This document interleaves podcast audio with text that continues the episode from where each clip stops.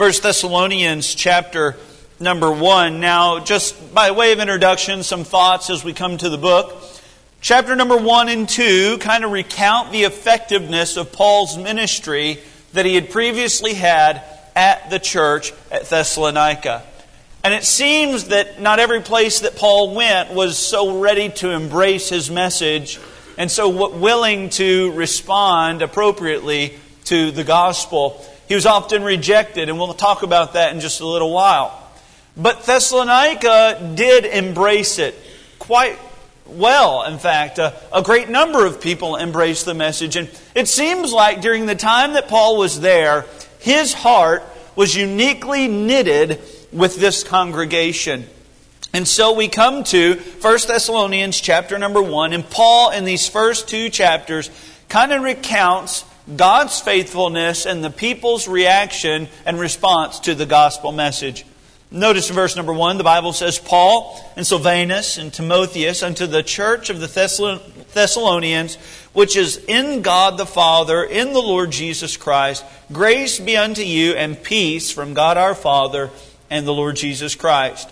We give thanks to God always for you all, making mention of you in our prayers, remembering without ceasing your work of faith and labor of love and patience of hope in our Lord Jesus Christ, in the sight of God and our Father, knowing, brethren beloved, your election of God.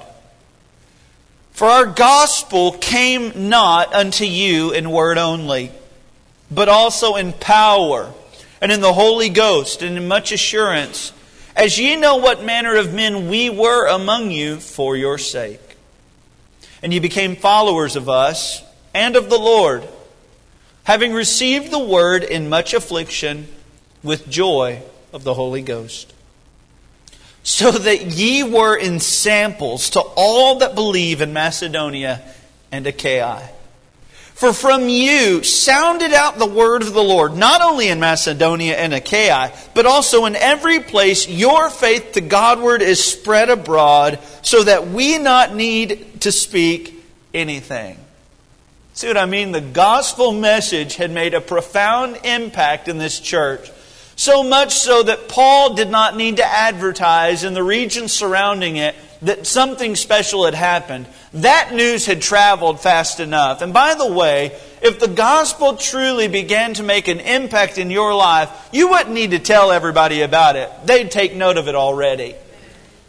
He says, We don't even need to tell anybody. God has done a work in your church and in your life.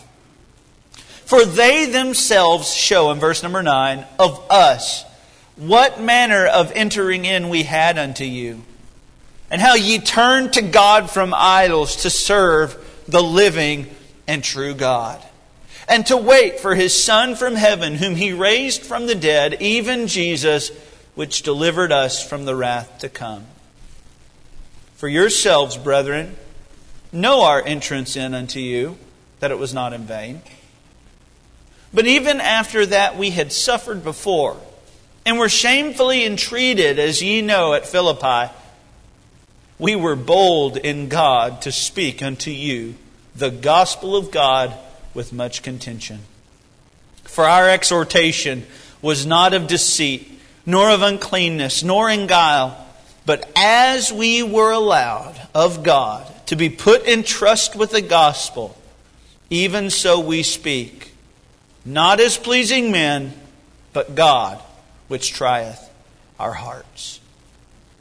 Paul now is recounting his effective ministry there with the Thessalonian believers, and he's really essentially saying the gospel had its free course among you.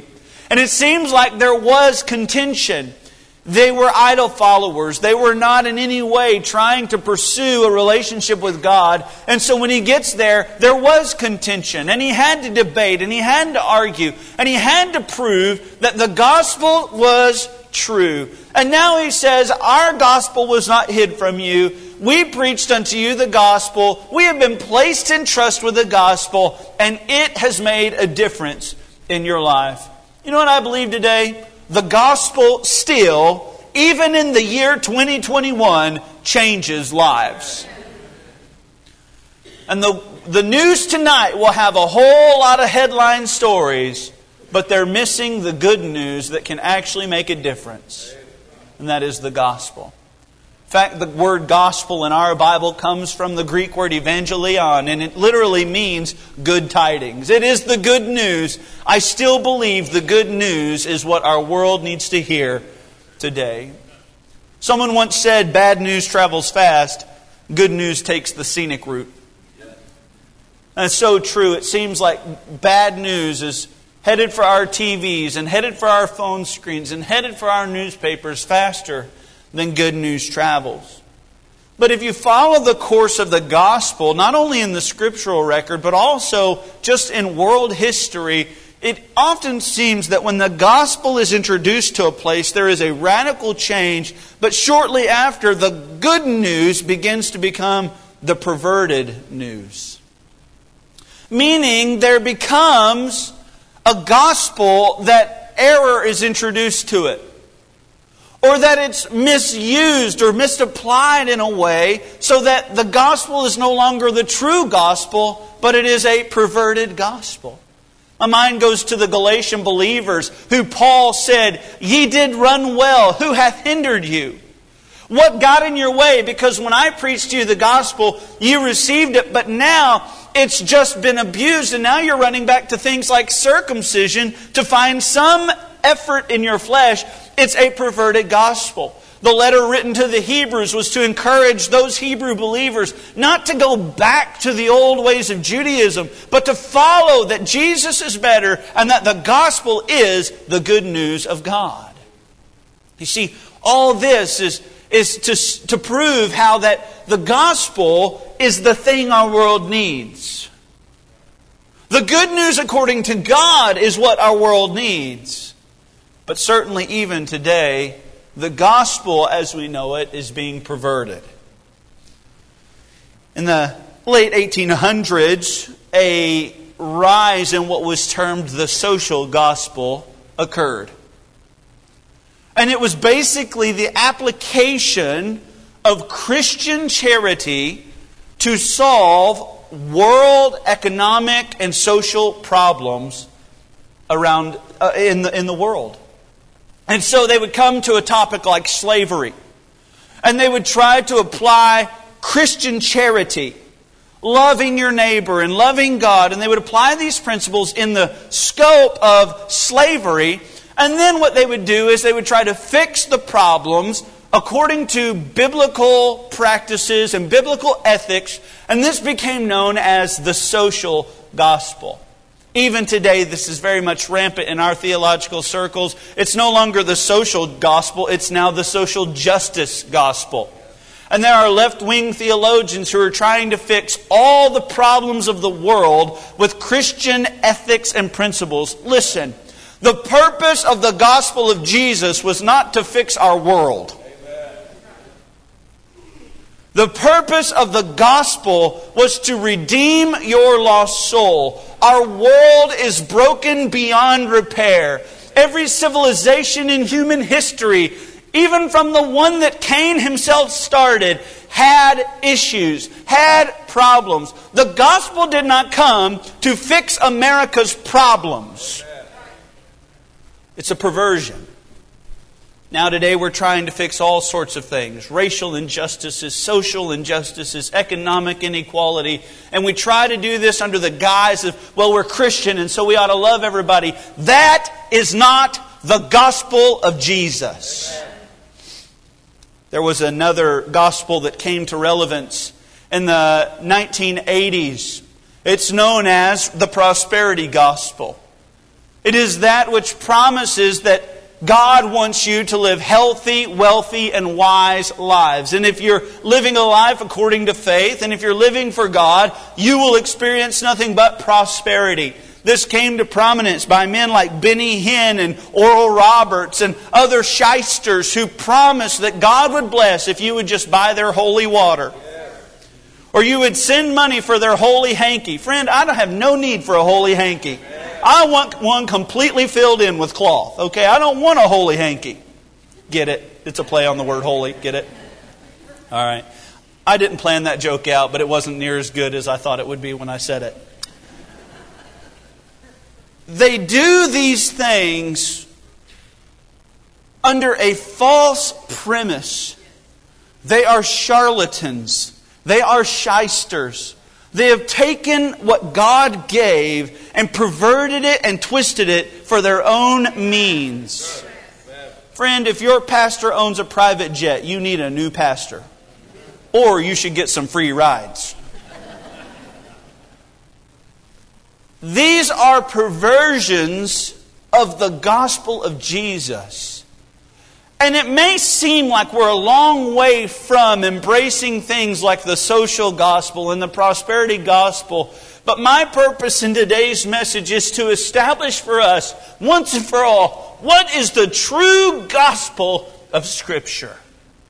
What is the gospel? Because here's what I believe. Here's the real problem at the core of the message. The problem is today, so many Christians go about trying to produce what only the gospel can produce.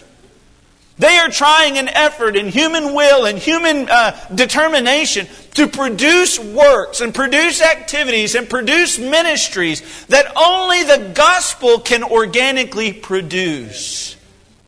We need a true gospel the real gospel according to the scriptural record.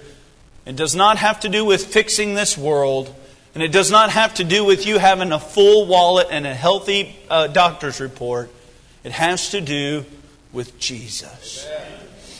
What is the true gospel? According to the Apostle Paul, the true gospel is comprised of three components. He says in 1 Corinthians chapter 15 verses 3 and 4, For I delivered unto you first of all that which I also received, how that Christ died for our sins according to the Scriptures, and that He was buried, and that He rose again the third day according to the Scriptures. So by the Apostles' record, there are three components that comprise the gospel of Jesus. That is the death, the burial, and his glorious resurrection. And so I want to extrapolate on these this morning. I want to introduce you to an atoning death. An atoning death. Jesus died a horrible and excruciating death on the cross at Calvary. But I will tell you right now, Jesus was not the only one to die that horrible and excruciating death. Even the biblical record that we have proves to us that it was not uncommon for multiple men to be hanging on crosses side by side with one another. There's a moment in history in 71 BC where, uh, uh, after uh, Spartacus's rebellion against Rome, literally 6,000 men in a single day were hung on a cross and crucified. Many men, tens of thousands, if not history produces, hundreds of thousands of men have died on a cross. So, what makes Jesus' death on the cross significant? Number one, I think he, the difference is he was an innocent man. There were no doubt many men that died on a cross guilty for, for doing something wrong. The two malefactors on either side of Jesus recognized, we have done, we deserve this, we have done these things, we hang here justly. They knew that they were condemned, they knew that they were guilty, but Jesus was innocent. In fact, the Jews had followed Jesus throughout the course of his ministry, and Pharisees and Sadducees were frequent attendees to his best sermons. So when they put Jesus on trial, the high priest asked Jesus about his doctrine. Jesus answered him, I spoke openly to the world. I ever taught in the synagogue and in the temple, whither the Jews also resort. And in secret have I uh, said nothing. Why askest thou me? Ask them which heard me. What have I said unto them? Behold, they know what I said. In other words, Jesus says, I don't have to testify to myself. The very men that are sitting here saying, crucify him, the men that are saying here trying to set this whole coup up, they heard what I've said. They know my doctrine is not false. They know it's not untrue. Uh, you can ask them. So, what did they do? When they could not for themselves set up false witness. The Bible says in Matthew chapter 26 Now the chief priests and elders and all the council sought false witness against Jesus to put him to death. They weren't so concerned with justice, and they weren't concerned with finding the truth. They wanted their way. And they set up a false witness against Jesus.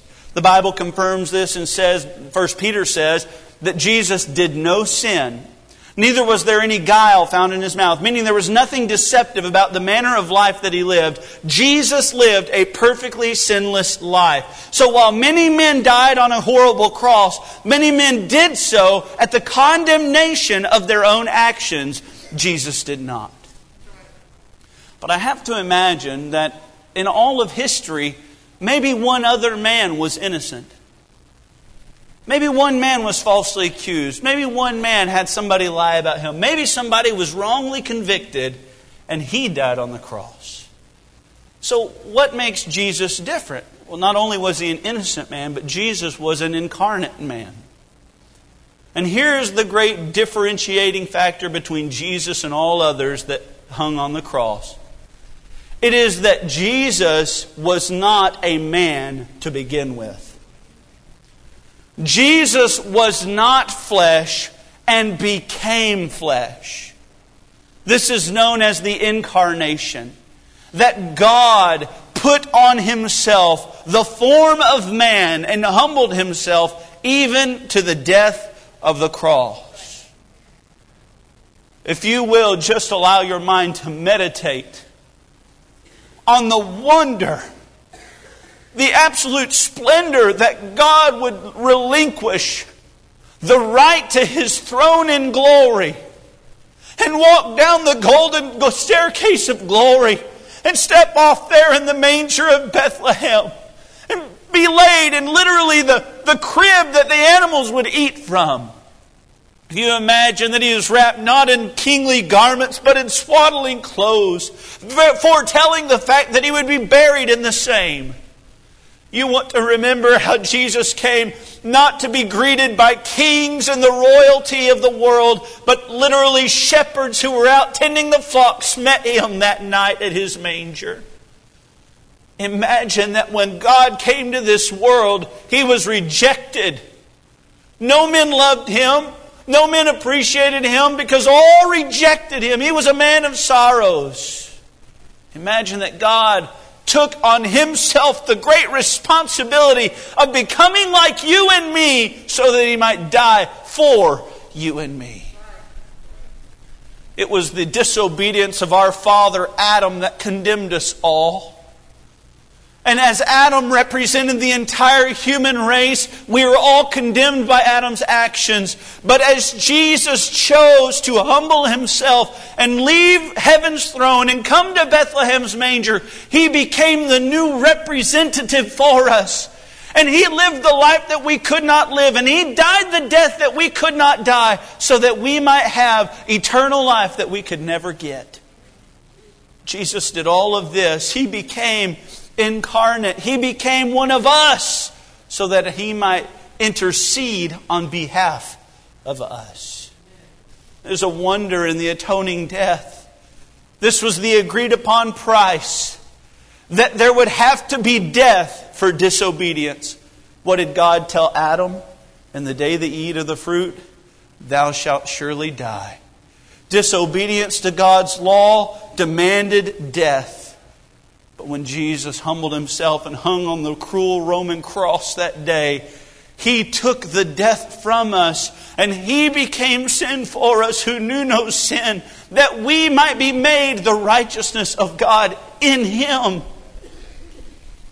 Friend, that is the greatest thought that Jesus came to die for, not the world, but for you.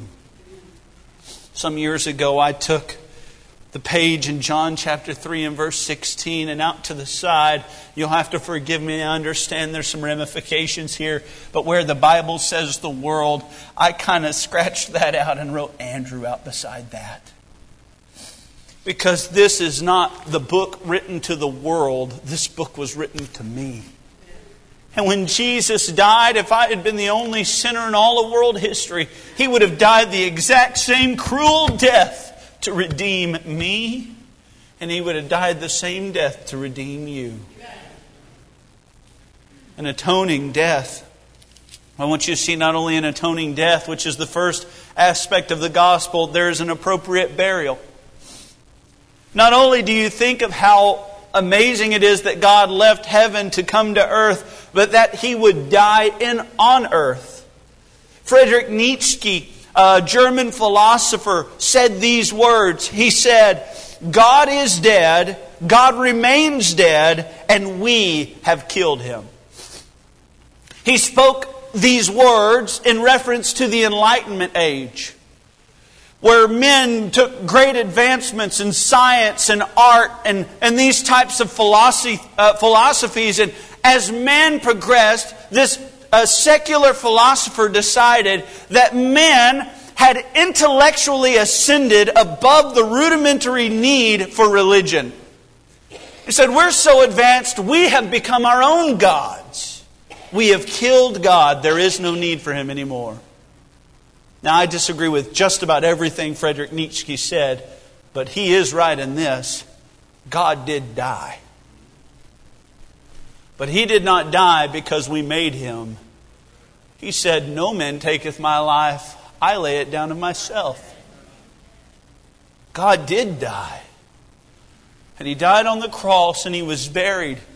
And Isaiah 53 is a passage that is entirely messianic in nature meaning that it's written about the anointed one of God who would come for us.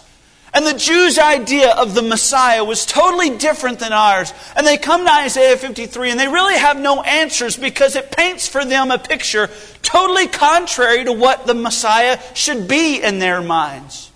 Verse number 3 of or verse number 9 of Isaiah chapter 53, one of the conflicts they come to is this. The Bible says, And he made his grave with the wicked and with the rich in his death. These Jewish scholars would have to come to this verse and they would have to try to figure out how the Messiah would die. But more than how he would die, how he would then be forced to be buried with rich and wicked men. This came to pass when all the disciples were fled away from Jesus the night of his crucifixion. All of them would be offended of him. But yet there were two disciples, two secret disciples, who came that night and pled and begged for the body of Jesus, one by the name of Joseph of Arimathea and the other by the name of Nicodemus. The same man we find interacting with Jesus in John chapter 3. You know what the Bible says about Joseph of Arimathea? He was a rich man. And they come and they beg for the body of Jesus and they take him down and they anoint him with spices and they place him in Joseph's own grave. All of this to fulfill the scripture that said Jesus the Messiah would be buried with the wicked and the rich in his death. But aren't you thankful it was a borrowed tomb? Aren't you thankful that he wouldn't need it long? Joseph wouldn't need to find a new place for his own burial. In fact, Jesus got to be a part of the tomb that uh, Jesus had already broke in for a couple of days. Jesus didn't need that tomb for very long because not only is there an atoning death and an appropriate burial, there is, thirdly, an awesome resurrection. And it is this that gives the Christian faith or uh, Christian hope. It is this that designates and separates the Christian faith from all other faiths of the world. Because if you go today, you can find Buddha's tomb. If you go today, you can find Muhammad's tomb. If you go today, you can find Joseph Smith's tomb. But today, if you look real, real hard, you cannot find the tomb of Jesus because it is empty. The grave was not needed any longer. In fact, as Peter preaches on the day of Pentecost, he's preaching about Jesus and he's preaching how they have taken uh, wicked hands and they have slain the Messiah and the one that would come. And he says, though he was buried, it was not possible that he should be holden of it, meaning death. It was literally impossible for God to die for very long. He died of his own will and he rose again of his own power. Jesus, according to the scriptures and by his own strength and might, raised again on the third day. And it is this that separates the Christian faith. We do not serve a dead God. We do not serve an outdated God. We serve a God who is living today and sits on the throne in glory, alive forevermore. And this is an awesome resurrection. I read through the gospel record and I hear the, the statement of those two angels as they speak to the ladies that came to anoint the, tomb, the, the body of Jesus, and they say, Why seek ye the living among the dead? He is not here. He is risen. He did exactly what he said he would do. You see, Jesus wasn't the only one to ever raise from the dead. Jesus helped others raise from the dead. Uh, my mind goes to Lazarus. My mind goes to Jairus' daughter. But here's the difference Lazarus did not predict it. Jairus was stressed and under great pressure because he did not predict what would happen. But Jesus said, as Jonah was three days and three nights in the belly of the well, so must the Son of Man be three days and three nights in the heart of the earth. He, would, he knew he would raise again. He predicted it. And the gospel is the death, the burial, and the resurrection of Jesus. Now, here's the thing Can Christian ethics and philosophies be applied to all manners of life situations? I hope so. I just got done teaching a Sunday school class about how we ought to be peacemakers, how we ought to introduce peace into all sorts of things in our life. When conflict comes, we ought to be Christian. We ought to be children of God. I believe Christian ethics proceed to every venue of life. The point is this, though the gospel is strictly the death, the burial, and resurrection of Jesus Christ, and its ramifications upon your manner of life. That's the gospel. Don't abuse it. Don't add anything to it. That's all it is. The work has been completed. Jesus said, It is finished. Nothing else needs to be done. This is the gospel. And Paul says about these believers here in Thessalonica, it worked.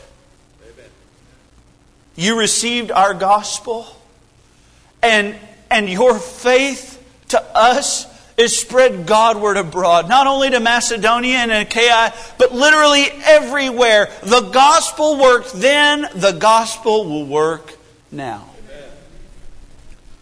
This morning, I want to speak to you just very briefly now about the attributes of a gospel centered ministry and what our church seeks to do and what we prioritize. How do we take this message and bring it to a lost and dying world? How can we as a church prepare ourselves to effectively do it? And I want to share with you, number one, a powerful delivery. Look in verse number five. For our gospel came not unto you in word only. That word is the, the, the Greek word logos. It literally means a speech, a dictation uh, and sometimes it's an utterance. This word, but it didn't just come in word, it came in power and in the Holy Ghost and in much assurance. As ye know what manner of men we were among you for your sake. Our gospel must have a powerful delivery. It is not simply about getting the terminology right. You understand this?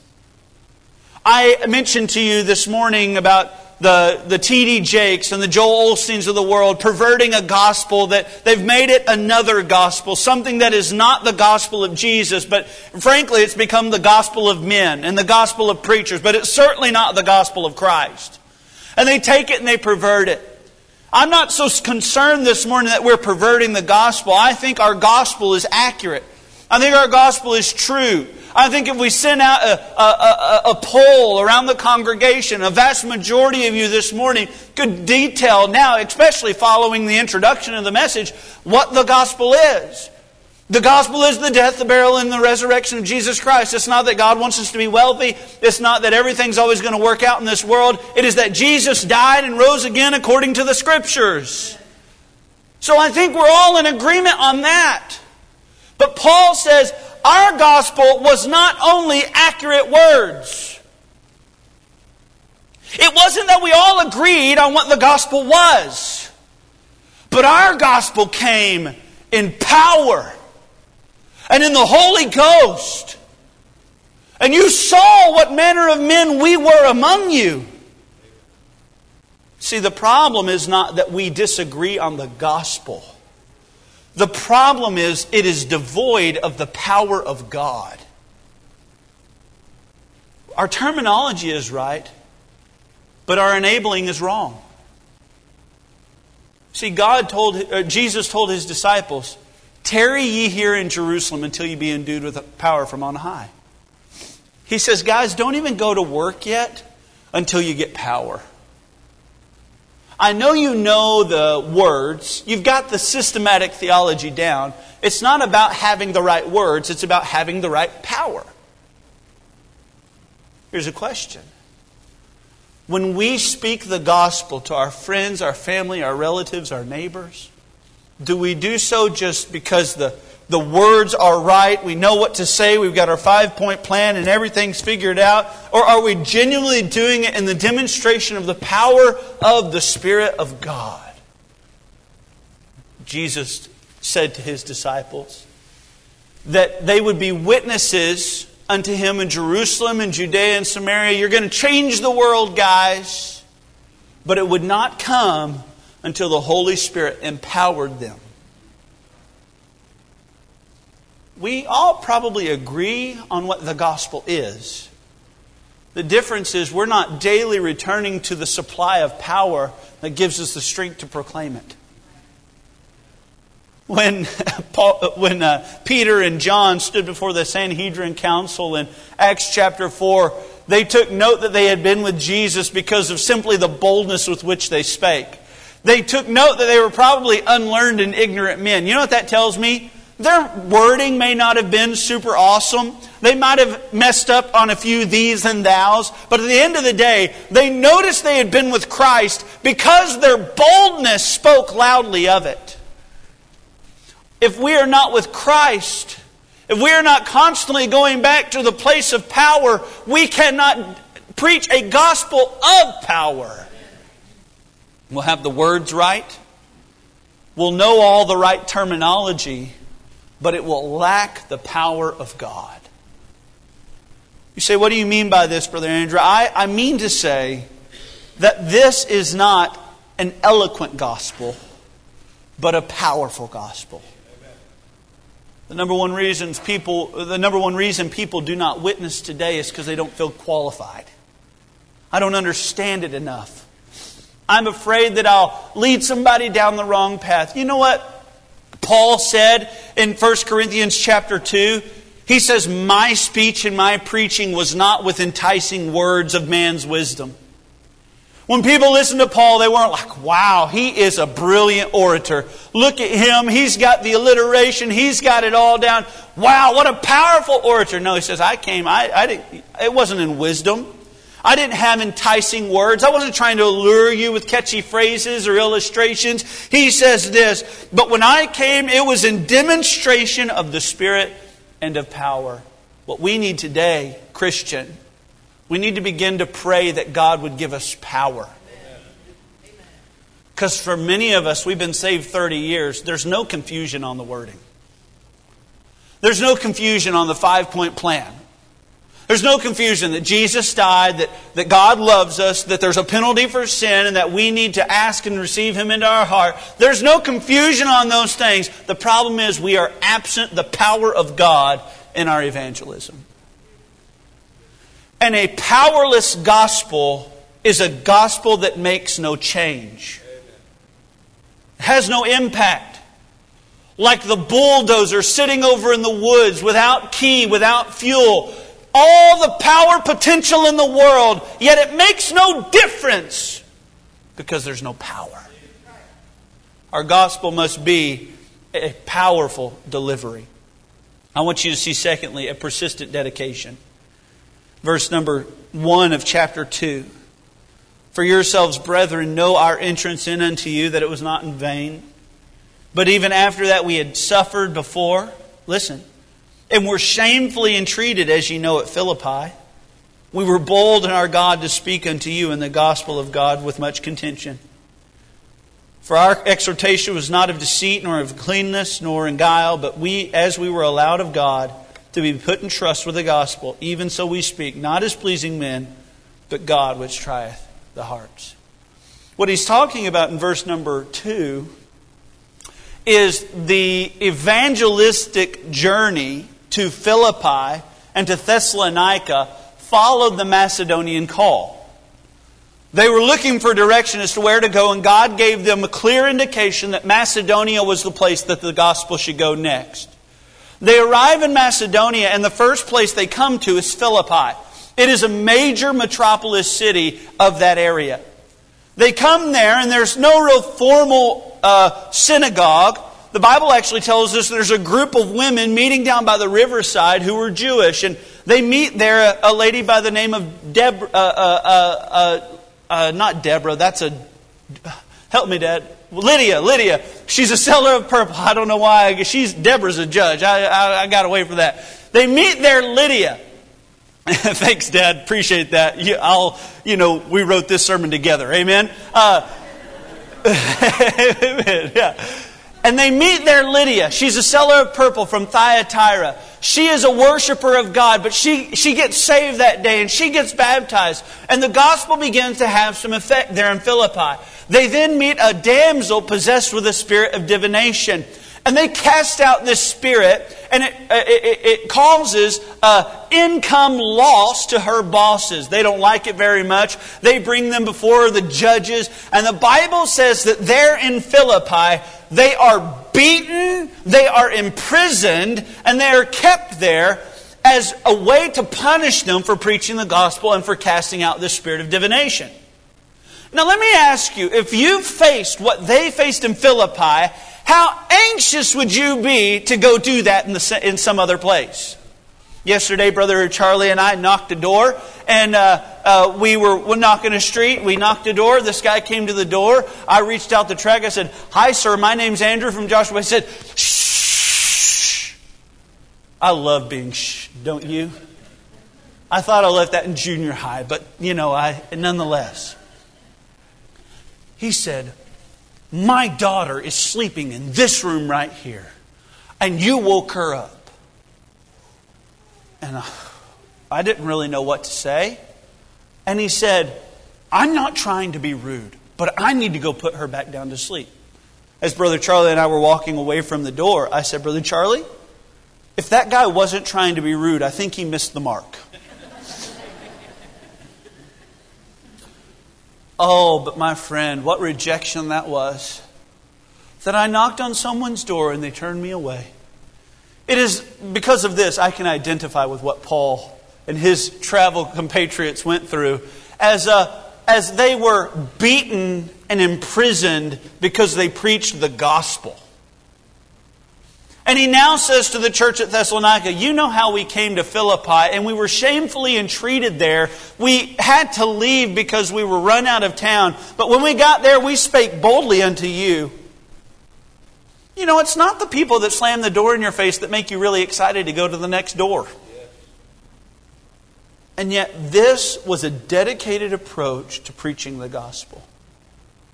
People will reject it. People will, will even vilify and condemn us. They will write city ordinance against us that won't allow us to knock on their door. And guess what? We're going to keep knocking on doors.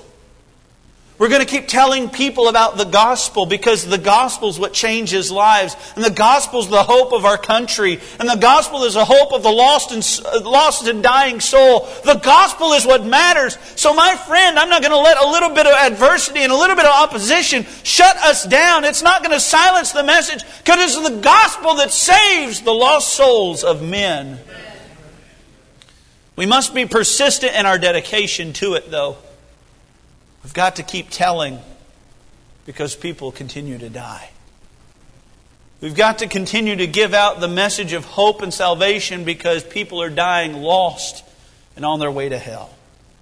Not only a powerful delivery and a persistent dedication, but thirdly, a patient discipleship. Skip down to verse number seven. We didn't read this in our opening text, but it's certainly part of the passage. Paul now describes the way he ministered there in Thessalonica. But we were gentle among you, even as a nurse, uh, as a nurse cherisheth her children. so, being affectionately desirous of you, we were willing to have imparted unto you not the gospel of God only, but also our own souls, because ye were dear unto us. Paul uses the analogy of a mother who gives, who nurses her child. And in this, we find a beautiful picture of the way discipleship should occur. It is a mother who literally gives her life to her child. As the child nurses, she is giving her strength and her nutrients and her own life to that child. And that's what he later describes. He says, We weren't just willing to give you the gospel, we wanted to impart our souls to you. Uh, he describes it to the church at Corinth. He says, We were willing to be spent, uh, we were willing to spend and be spent for you. What are we willing to give up so that someone might hear the gospel message? Are we willing to watch them fail and help them back up?